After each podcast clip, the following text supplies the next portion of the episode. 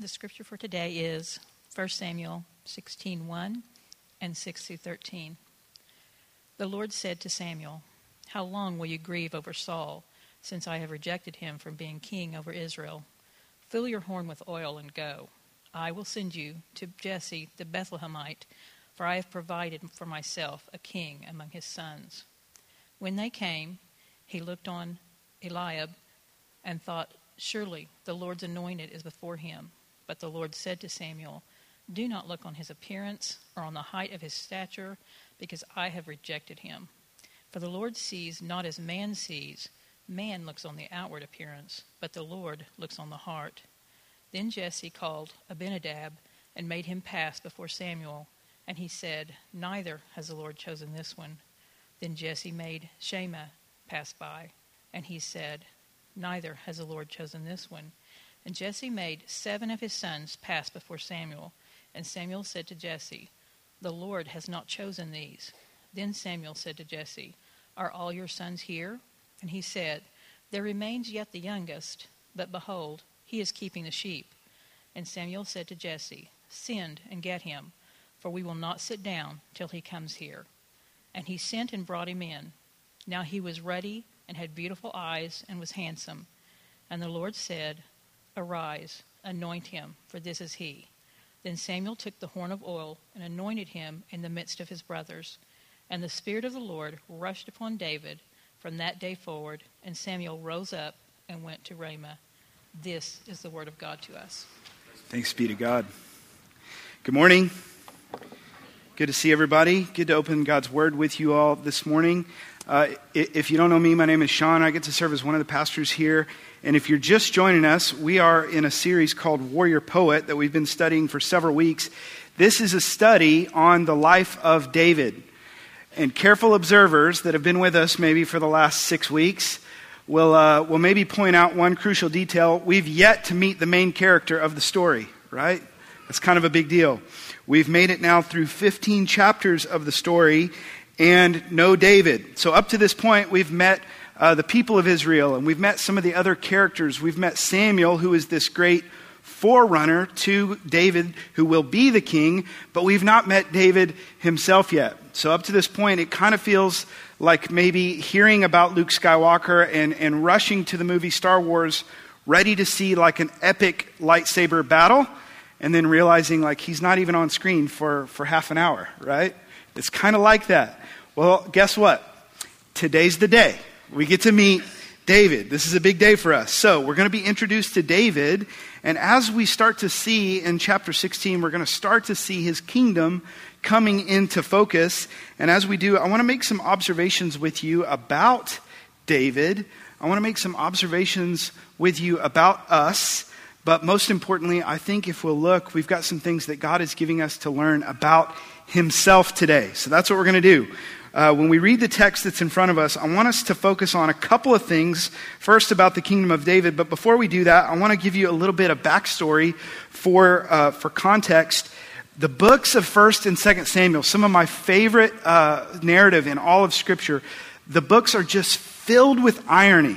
They're filled with irony, and we're going to see this as we go. Uh, one of the things that we see in chapter 16 is the author is giving us these words in such a way that we're supposed to see a really stark contrast between the man that is Saul, the king that God has already rejected, right? We've seen that. We're going to see a stark contrast between Saul and who David is, this man that's now coming into the picture. There's this juxtaposition right? That's going to be a really crucial thing, and we're supposed to see that. It's supposed to be striking to us. Remember the passages that we've read the last couple of weeks? Uh, what we've seen is the people of God, they reject. Uh, they reject God as king and they're clamoring for a king, right? They're asking for a king. And what happens when they reject God as their king is they go to this place of human strength. That's what they need. So Saul comes in the room and they go, Man, the guy's head and shoulders taller than everybody else. And look at him. He's the most handsome guy in all of Israel, right? Why wouldn't he be our king? And uh, the kind of the idea that you get is uh, you walk into a room and you go, Who here is the strongest? Who here looks to be the most powerful? That's our guy. Let's go with him. And uh, what I love about this part of the story is uh, the, the author starts to slip in some really sneaky stuff here. Uh, and this is all part of this juxtaposition. This is part of this contrast that we're supposed to see. Did you realize that in the moment in the story when Israel is clamoring for a king, they're saying, Samuel, Give us a king to rule over us. We want him to be strong. We want him to go before us and fight our battles. We want him to look like the kings of all the other nations. Would you please give us the guy that we're looking for? And Samuel's like, You have a king. God is your king.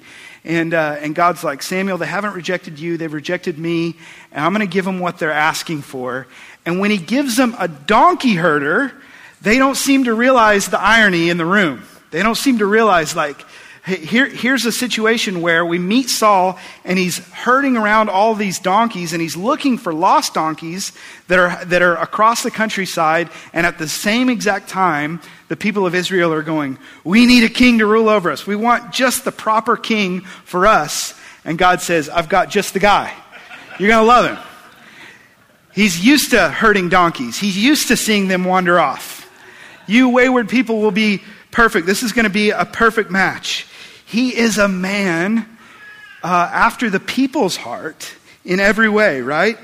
And I think what this shows us, like sometimes God, in his loving pursuit of us, he gives us the thing that we're asking for to show us that he's really the thing that we need.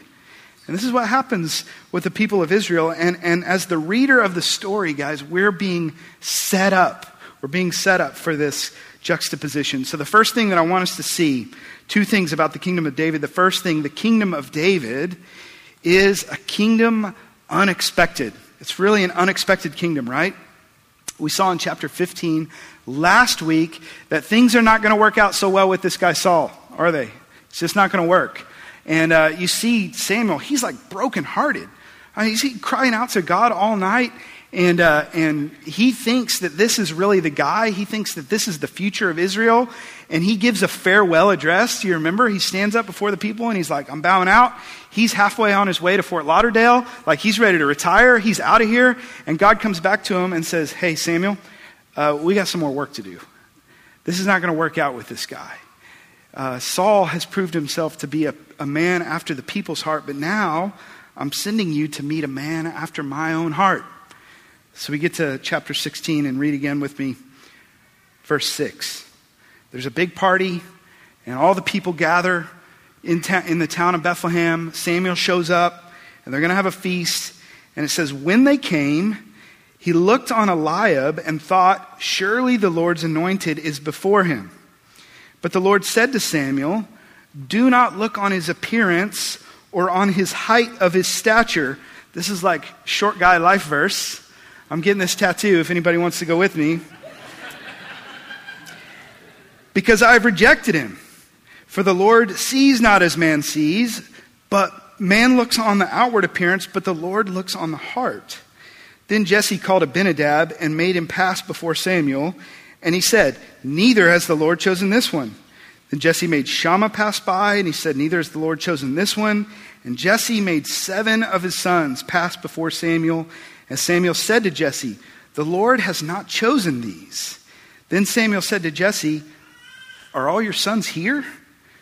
And he said, There remains yet the youngest, but behold, he is keeping the sheep. And Samuel said to Jesse, Send and get him, for we will not sit down till he comes here. Man, think about this. Um, here's Samuel, who has been hearing the voice of God since he was a small boy. Do you remember? He's been listening. He's been hearing the voice of God. He knows what God is like. He knows the way that He works. And here, momentarily, he makes the same mistake that's already been made by the people with Saul. Do you notice that? Like he lines them all up and he's like, let's go tallest and most handsome all the way to shortest and youngest. And, uh, and he looks at the first guy and he's like, brilliant. It's got to be him. And, uh, and it, it encourages me so much as a guy who frequently uh, fails to see how God is working.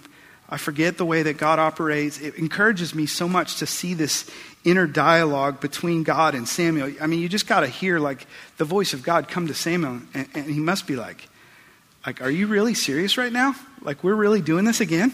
You're going to pick the handsome guy? You're going to pick the tall guy? That's not how I work. I'm looking at the heart. And Samuel, man, he knows better. Um, if you think like he's heard the voice of God his whole life, but also he's grown up in this house that's this house of faith. It's the house of Hannah. It's the house that says, We know that God operates different than the way we operate. Do you remember the prayer that she prayed back in chapter 2? I'm just going to read a little, a little piece of it. This is the, the, the heart of, of Hannah uh, back in chapter 2 and the prayer that she prays when she, realize, she realizes that she's going to have a son. Uh, she prays, He raises up the poor from the dust. He lifts the needy from the ash heap to make them sit with princes and inherit a seat of honor. For the pillars of the earth are the Lord's, and on them he has set the world. He will guard the feet of his faithful ones. But the wicked shall be cut off in darkness, for not by strength shall a man prevail. Like she, his whole life, he's been hearing, hey, it's not by strength that God operates, it's not by human strength that God is going to work through us. And so the patient voice of God comes back to Samuel and he, he says these beautiful words The Lord sees not as man sees. Man looks on the outward appearance, but the Lord looks at the heart. And so, what do we have? We have this scene where Je- Jesse just keeps parading one son, two sons, three sons, four sons, five sons, six, seven sons pass before Samuel. And he's like, I'm listening to the voice of God. None of these are them.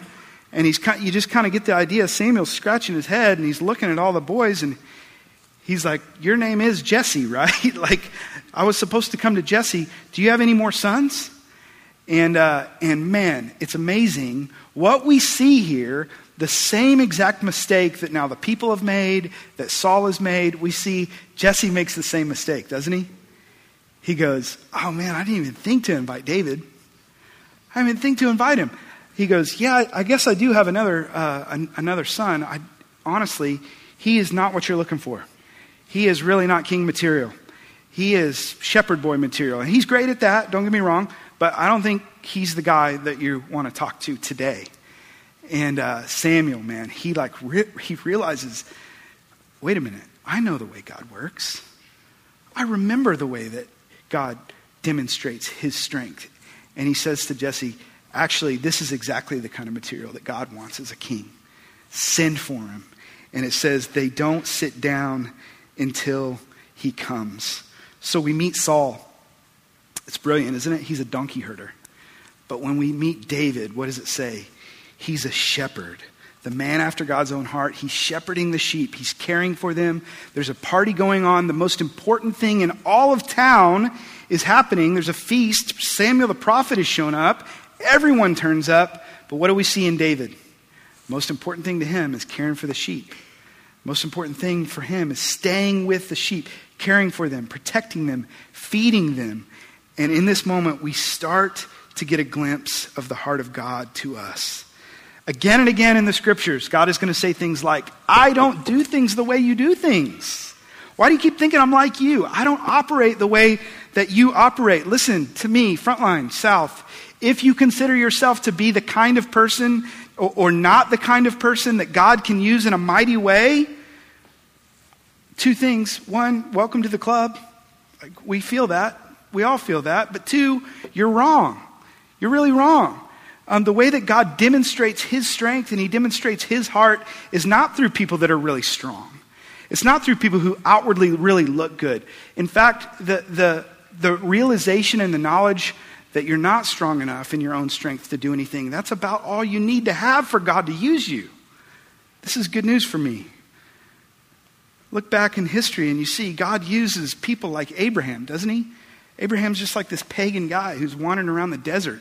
God shows up to him and he's like, In my hands, you're going to be something different. I'm going to use you and you're going to be mighty.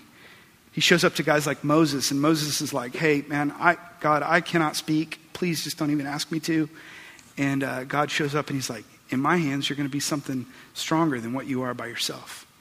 One of my favorite stories is uh, the story of Gideon. If you know the story of Gideon, it's in uh, Judges chapter 6 and 7. And uh, what you see is there's this guy who, Gideon, who is supposed to go out and lead this army of the Lord.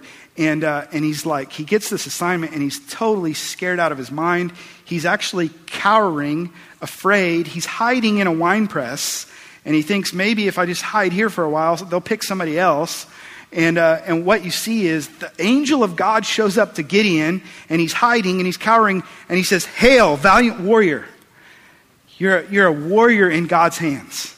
He's not looking at the outside, he's not looking at the stuff that you're looking at, but in his hands, you're going to be mighty. Um, think about the way this whole story started. We got Hannah, a barren woman who's unable to conceive, and God uses her in a mighty way and brings about the life of Samuel. This is really going to be on display next week. I don't know if you've heard of a guy named Goliath, but David is going to meet him in battle, and it's kind of a big deal. It's kind of a big, a big story. God's going to continue to show off this idea that he doesn't use the strong, um, he actually uses the weak. And that's really good news for me, and it's good news for you. This is the story of how God sees people. It is not the story of how you and I see people. It's just not. Um, I, I, think about my own family. When I moved uh, in third, uh, before I went to, into third grade, my family moved to a new town, and I showed up a new school, and uh, you know, up to that point, like here I am, an almost third grader, and uh, up to that point, like I didn't care about my haircut. You know, like I think my dad was giving me a haircut, which is like he wasn't a barber. I was dressing myself, you know, like that's not a pretty sight. I didn't care where my shoes came from. I think they came from, you know, Kmart or Walmart or one of the marts. I, did, I didn't care. And uh, I show up to school on the first day, I'll never forget, kind of like the cool kids, the popular kids kind of gather around. And it's like that thing where, you know, we just want to make sure that the pecking order isn't getting in any way interrupted. So we just need to check this new kid out at school. And, uh, and they, I'll never forget, they didn't even ask my name. They just walked up to me and they're like, hey. And they look at me up and down and they just walked away because they were like, this guy is not a threat in any way, you know? And, uh, and I remember like the next couple of weeks, I was, I was just telling my parents how badly I needed like Nike Air Jordan shoes, you know? Like everything was changing because of the culture around me. And that's still inside of me in some ways. And I believe that that's probably inside of you too. We live in a, in a swipe right if they look good, swipe left if they don't look good, double click if their life is beautiful. This is the world around us, isn't it? And I sit in this room and I, and I, and I realize maybe we're all thinking, gosh, that's probably the way it is for some people out there, but we're not that way. And so I just want to give you an application question. If you're wondering if this is in you, ask yourself this this is, this is piercing to me. How much of my time and energy, how much of the anxiety I feel in life is what is related to what I hope for others to see of me? How much of my time and energy, how much of the anxiety I feel in life is related to what if they see this? What if they don't see this? That hurts. But here's the good news God is not looking at your Instagram account, God is looking at your heart. He delights in the inner character. You can hide a lot of stuff from me. You can hide a lot of stuff from your community group leader. You can hide a lot of stuff from your spouse.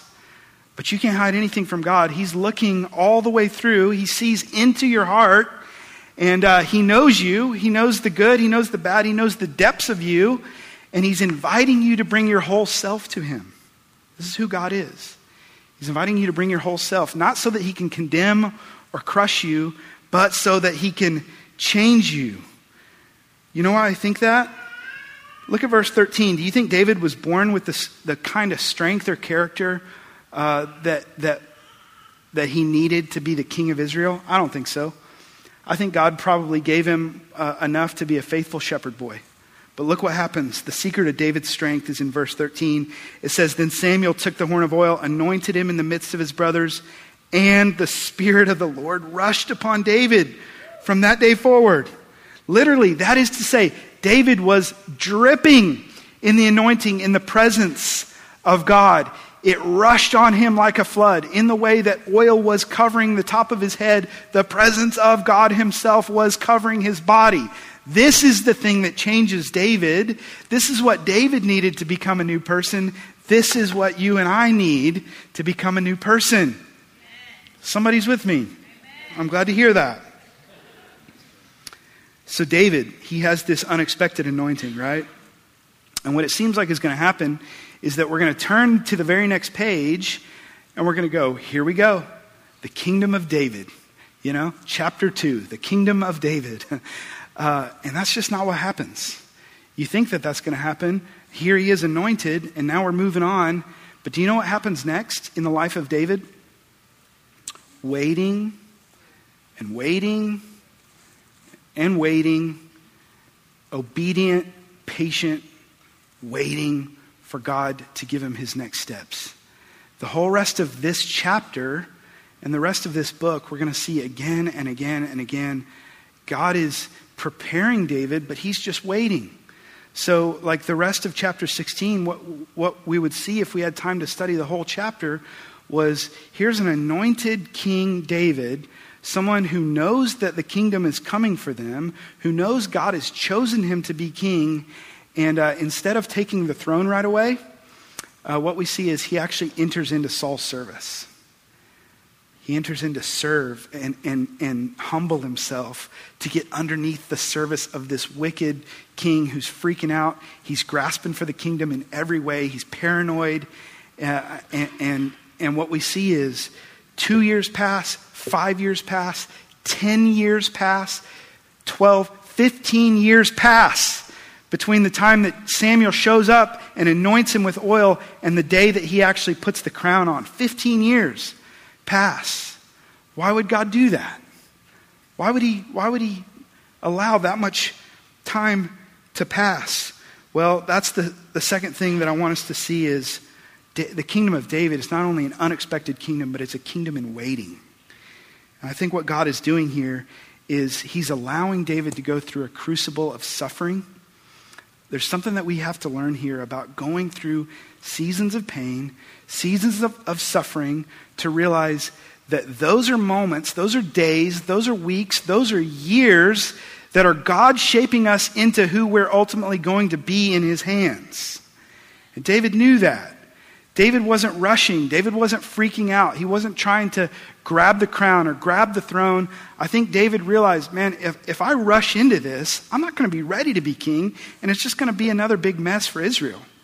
I think David knew if, my, if I stand like this and my hands are open and God forms me and He shapes me in my mind, in my body, and in my soul, then it's going to be His work that happens inside of my life, not my own work.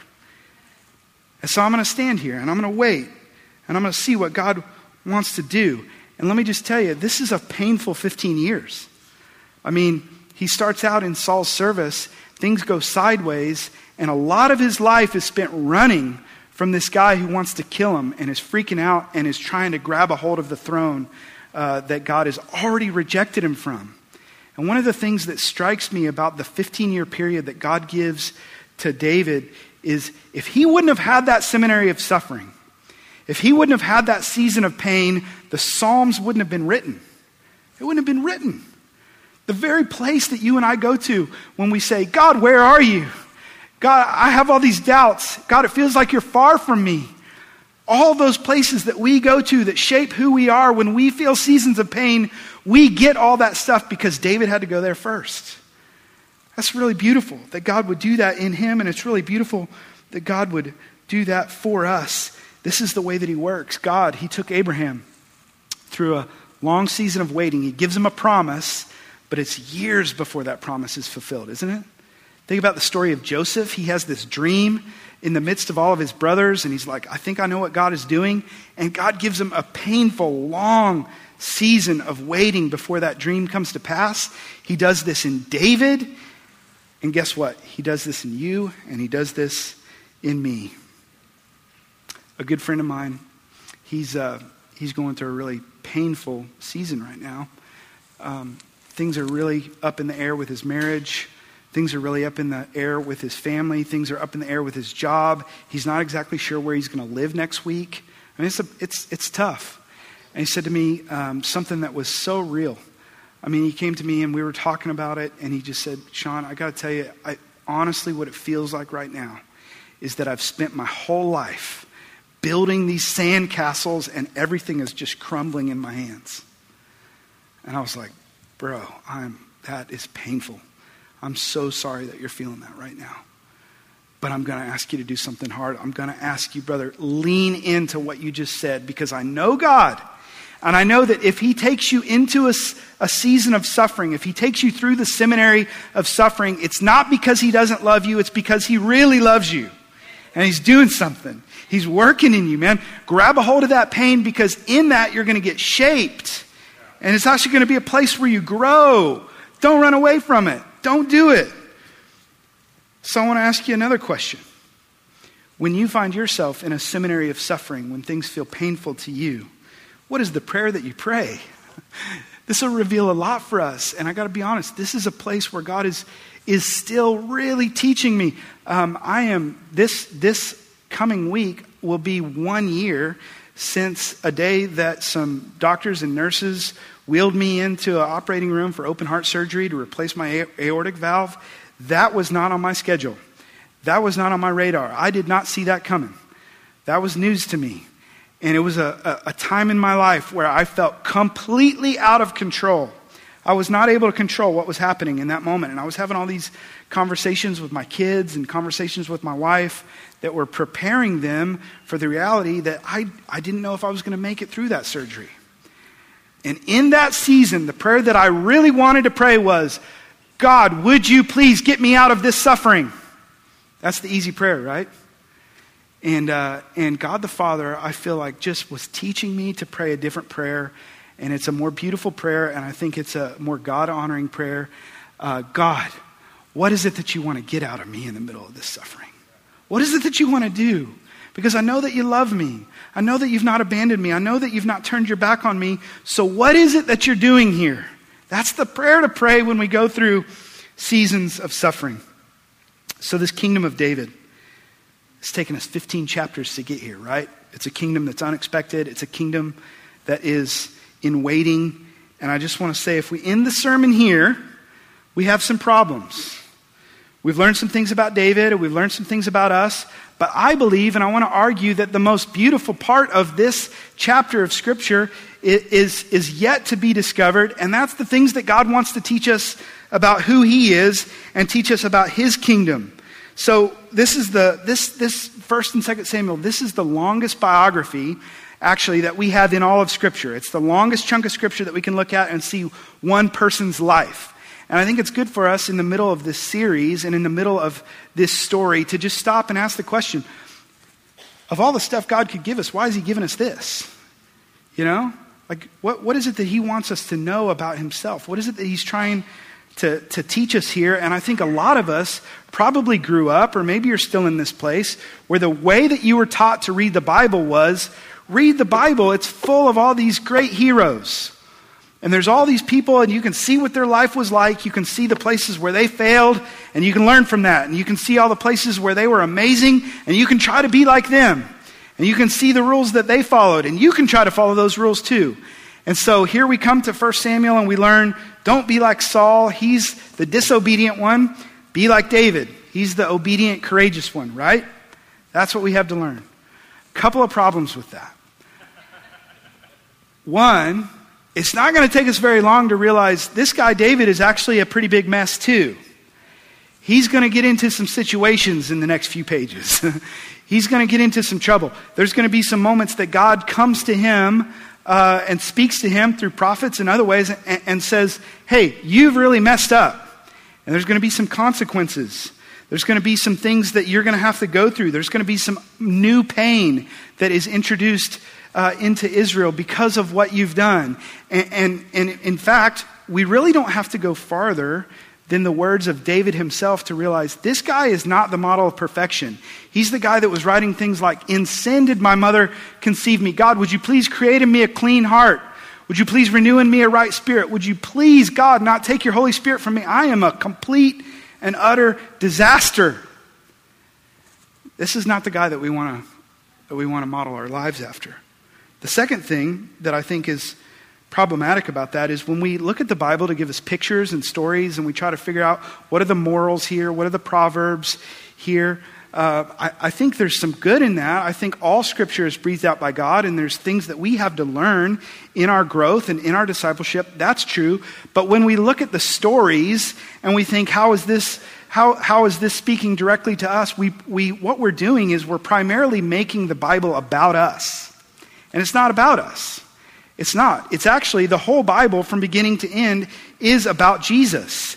Uh, he, he's the one that says this. We see him say this to critics. We see him say this to doubters. We see him say this to his own disciples in moments to comfort them, where he says, Hey, hey, hey, hey, the whole scripture, from beginning to end, is about me. It's about my kingdom. It's about my Father's plan to restore all things that are broken and all things that need to be redeemed. And so when we look at the book of 1 Samuel 16 through the lens of the gospel, what we're seeing is this is actually much better news than Israel getting a new king because the first guy messed up.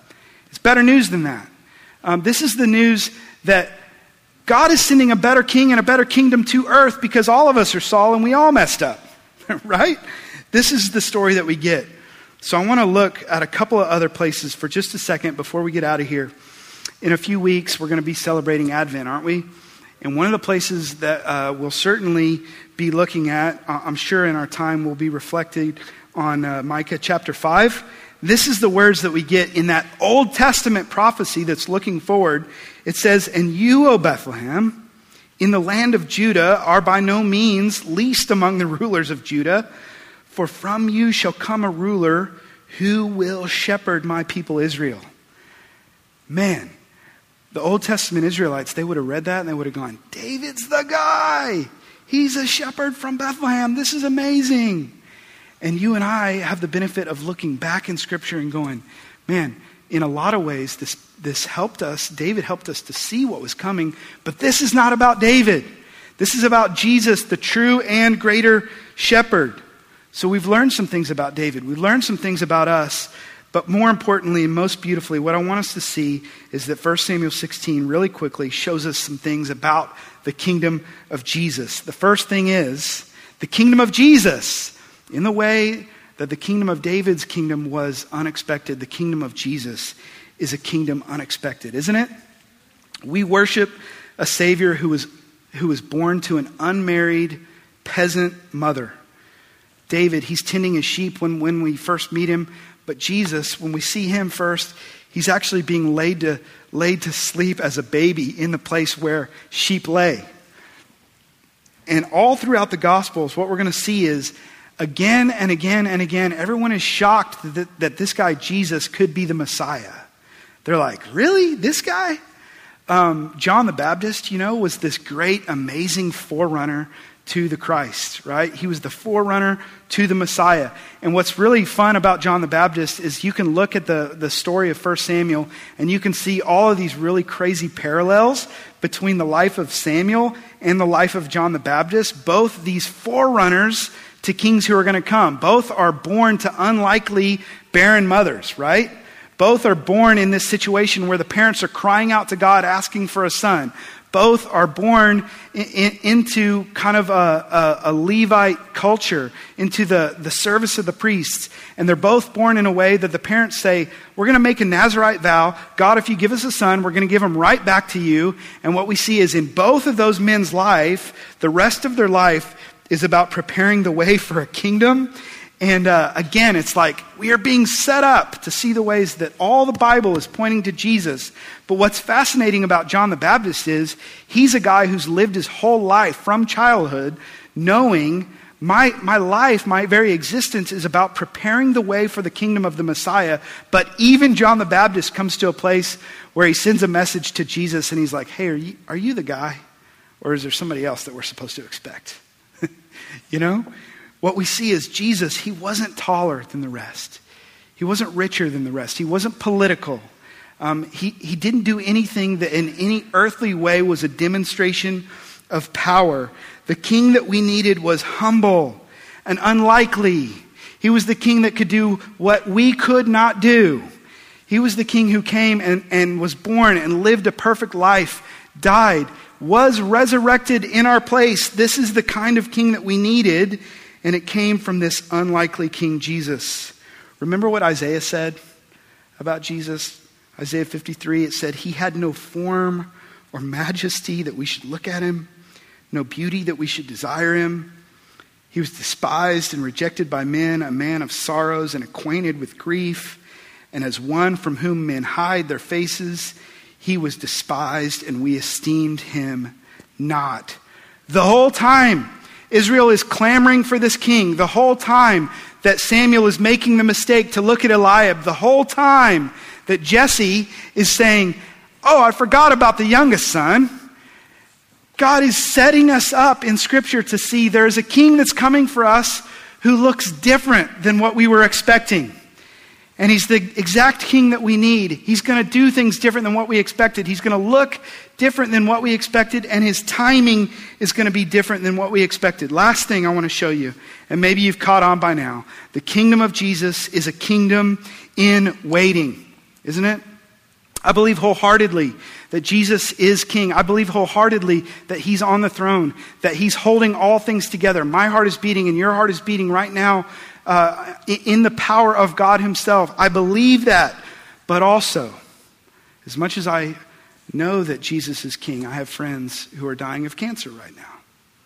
But also, we have families in this church right now who are mourning and grieving the loss of loved ones. Right now, we have families, marriages, who try as they might, try as we might, it just doesn't look, if I'm honest, like they're going to be put back together. And as a Christian, I look at these things and I look at the darkness inside of my own heart and I just cry out to God, is it always really going to be like this? Is this really what it's going to be like? And the, the answer that comes back to me from Scripture is not forever. Not forever. I am making all things new. The kingdom of God. It is a kingdom that is already. It really is. It's inaugurated. We have it. We have uh, on, the, on the truth of the resurrection, we have the promise that the kingdom of Jesus is already, but also, and painfully so, it is not yet. God is so patient. In the way that David is patient, God is more patient. And his, king, his arms are open and his kingdom is wide. And he's saying, Not yet. Not yet. I, am waiting to bring more sons and more daughters. It's my kindness, it's my patience that's leading you to repentance. Not yet. And until the day that the kingdom is fully ushered in, the people of God, we stand in faith, don't we? To say our pain is not without purpose, our anxieties are not making God anxious. Every tear of ours will be wiped away. There's coming for us a weight of glory that's going to set down on top of us. And in that day, it's going to taste that much sweeter because of the pain that we all experienced here in this life. The rest of this story and the whole Bible is God, a gracious Father, who's reminding us the whole story of the first part of 1 Samuel. And that is I am your king. There can be no other king. Would you stop messing around with money and power and sex and drink and, and all the things that you try to control? Would you stop messing around with other kings? I am your king. I'm the only one that can satisfy you. I have living water that I'm inviting you to drink from and be satisfied. Amen? Can we stand up together? at the end of this chapter 16, I told you, David, he goes into Saul's service. And here we have this picture of an anointed king who already knows that there's a kingdom coming for him. And in a humble way, he moves toward and he begins to serve a man who's paranoid, who's full of anxiety, who's full of fear, who's freaking out. He's grabbing a hold of the kingdom. And what we have is the anointed King David, the one who is going to be king one day, he lays, he, he lays himself down. He lays his life down in some ways to serve him. Man, that sounds like Jesus to me. Here we have a king who, in every way, could show up to us and say, I'm the king. Bow down to me. Do everything that I want you to do. And what we have is King Jesus who bends low and he comes to us, the broken, the afraid, the fearful, the full of anxiety and He serves us. He loves us.